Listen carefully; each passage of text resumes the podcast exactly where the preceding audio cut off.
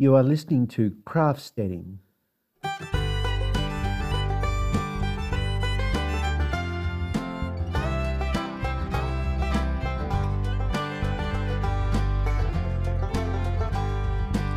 Thank you so much for tuning in. If you're new to Craftsteading, welcome aboard. I'm here to help you save money, get happy, relax, and find your creativity by making stuff out of plants you grow, forage, or buy, and even monetize your hobbies. It's great listening to podcasts and radio and audiobooks because you can use your imagination to visualize everything. One small drawback, however, is that it's hard to evoke colours with sound, and colours are a joyful part of craftsteading. How can colours be experienced through a podcast? It's hard, but it's not impossible. People with certain types of auditory visual synesthesia will know what I mean.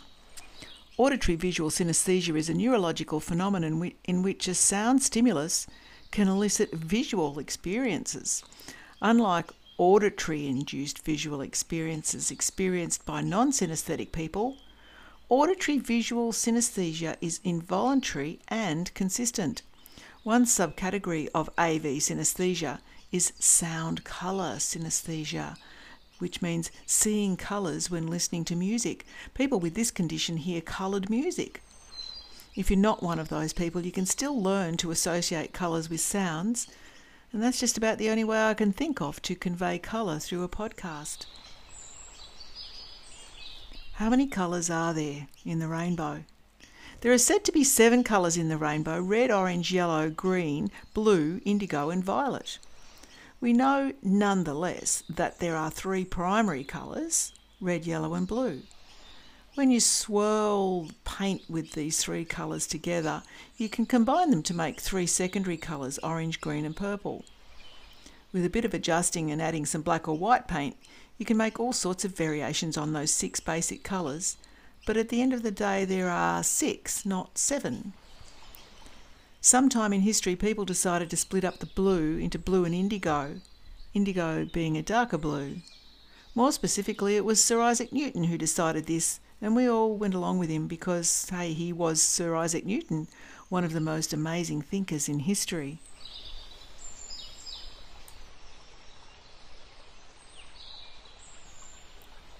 In the 17th century, he was the one who looked through a glass prism and awoke to the fact that when sunlight is broken apart, it shows up as a rainbow, the visual spectrum of coloured light.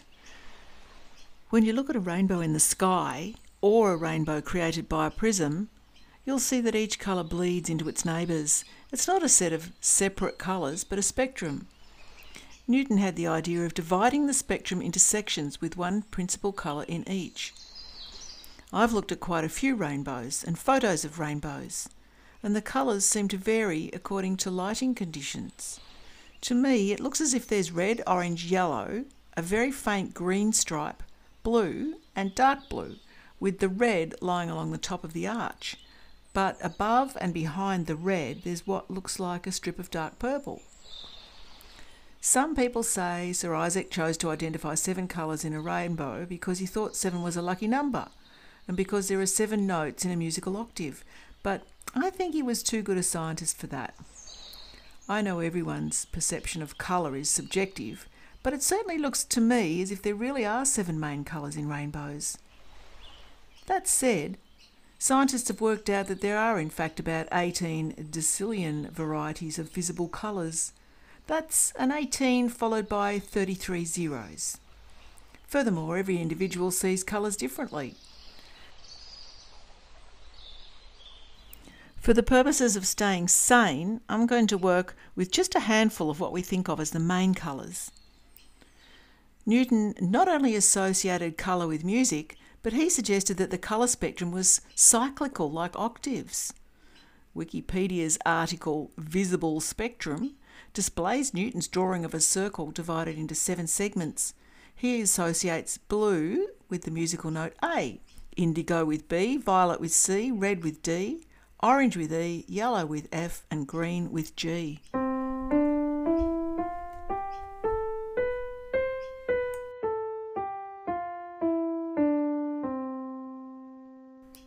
Here at the Craftsteading podcast, we've been inspired by Isaac Newton's theory on the relationship between colour and sound.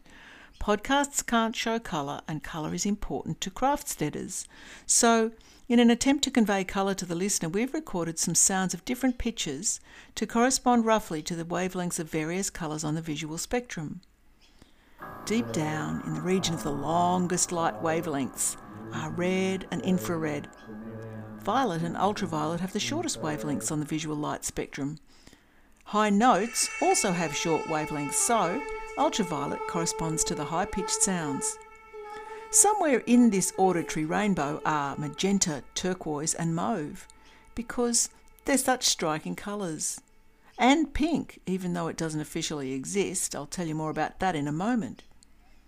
I hope that hearing these sounds will make the associated colours blossom in your mind. Here's the sound for red. When you hear it, think of the reddest things you've ever seen. The red substance that everyone has seen is blood, so at the foundation of this sound is a heartbeat. Here we go. Red, carmine, scarlet, ruby, cherry, vermilion, crimson, infrared. Here's the sound for pink. Yes, you recognised it. It's Tchaikovsky's The Dance of the Sugar Plum Fairy. What could be more reminiscent of pink than glistening sugar candy?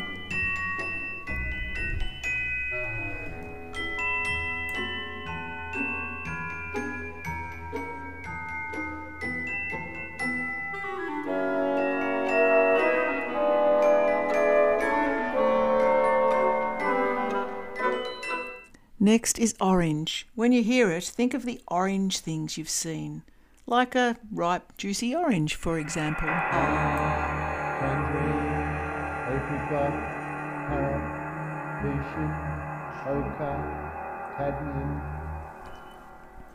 And when you hear the sound for yellow, think of ripe bananas, sunflowers, and lemons.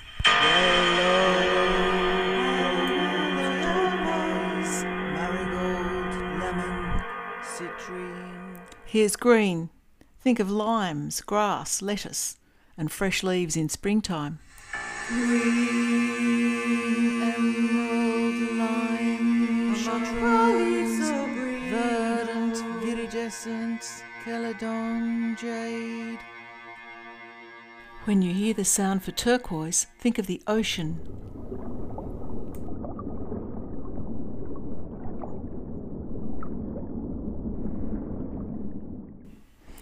Now picture summer skies for the colour blue.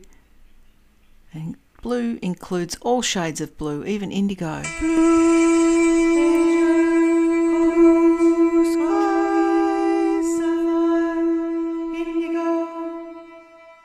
Mauve, pronounced mauve in the USA, is a pale purple colour that sits between violet and pink in the colour wheel. It's named after the mallow flower, whose name in French is mauve.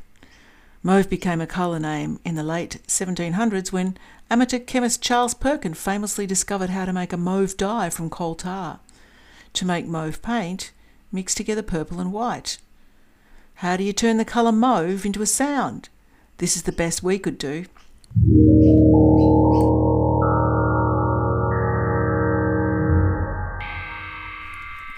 When you hear the sound for purple, think of purple velvet, Cadbury chocolate wrappers, and perfumed violets.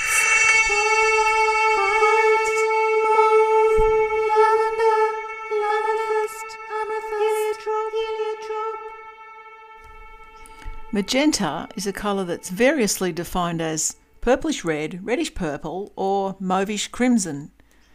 Technically, like pink, magenta doesn't exist either. On colour wheels, it is located exactly midway between red and blue. And to make magenta paint, those are the two colours you'd mix together. It's one of my favourite colours, but how do you turn magenta into a sound? Now that we've finished recording the colours of the rainbow, we turn to the question about does pink light really exist? All the visible colours in the world can be detected within the arches of a rainbow, right? Wrong. Try making your own little rainbow by holding a prism in a ray of sunshine. You'll see red, orange, yellow, green, blue, and purple, with every gradation of colour in between. But where's the pink? Yeah, you probably hadn't thought of that, had you? There's no pink in rainbows. How can this be? The reason light appears to have different colours is because it has different wavelengths. Dark red's wavelength is relatively long at around 700 nanometers. At the other end of the spectrum, purple's much shorter wavelength is around 400 nanometers. Your brain is able to interpret the wavelengths between 400 and 700 as colours. The thing is, there's no wavelength for pink, which means there's no such thing as pink light.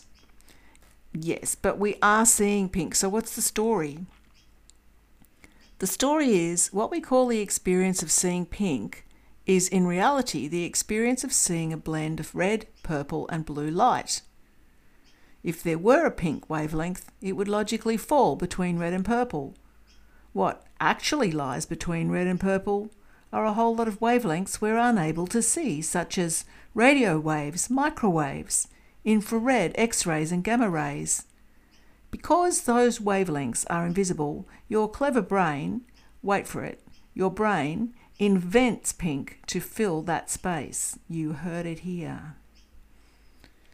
I don't know about you, but I love weird facts like this. Yes, the colour pink is an illusion created by your brain mixing red, blue, and purple light. It's the colour with no wavelength. Does this really mean it doesn't exist? Well, yes, in a way, but then again, no. How many rainbows do you see? According to the journal Scientific American, you could say that all of the colours in the rainbow are imaginary because they're really sensations that arise within the brain, the brain's interpretation of light entering your eyes, and not a property of light or of objects that reflect light. From that point of view, it's not only pink that's a figment of our imaginations, it's also all the other colours of the rainbow. I, for one, am happy to have my brain tell me I'm surrounded by colours, including pink.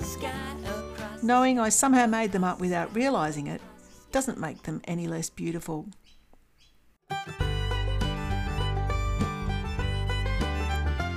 The Craftsteading podcast was hosted by me, Sally Gardens, and produced at Mill Cottage, the little house on the peninsula. This episode was produced and edited by me, Sally Gardens. See videos and photos on Instagram at littlehouse.on the peninsula and search Craftsteading on YouTube. Thanks for listening.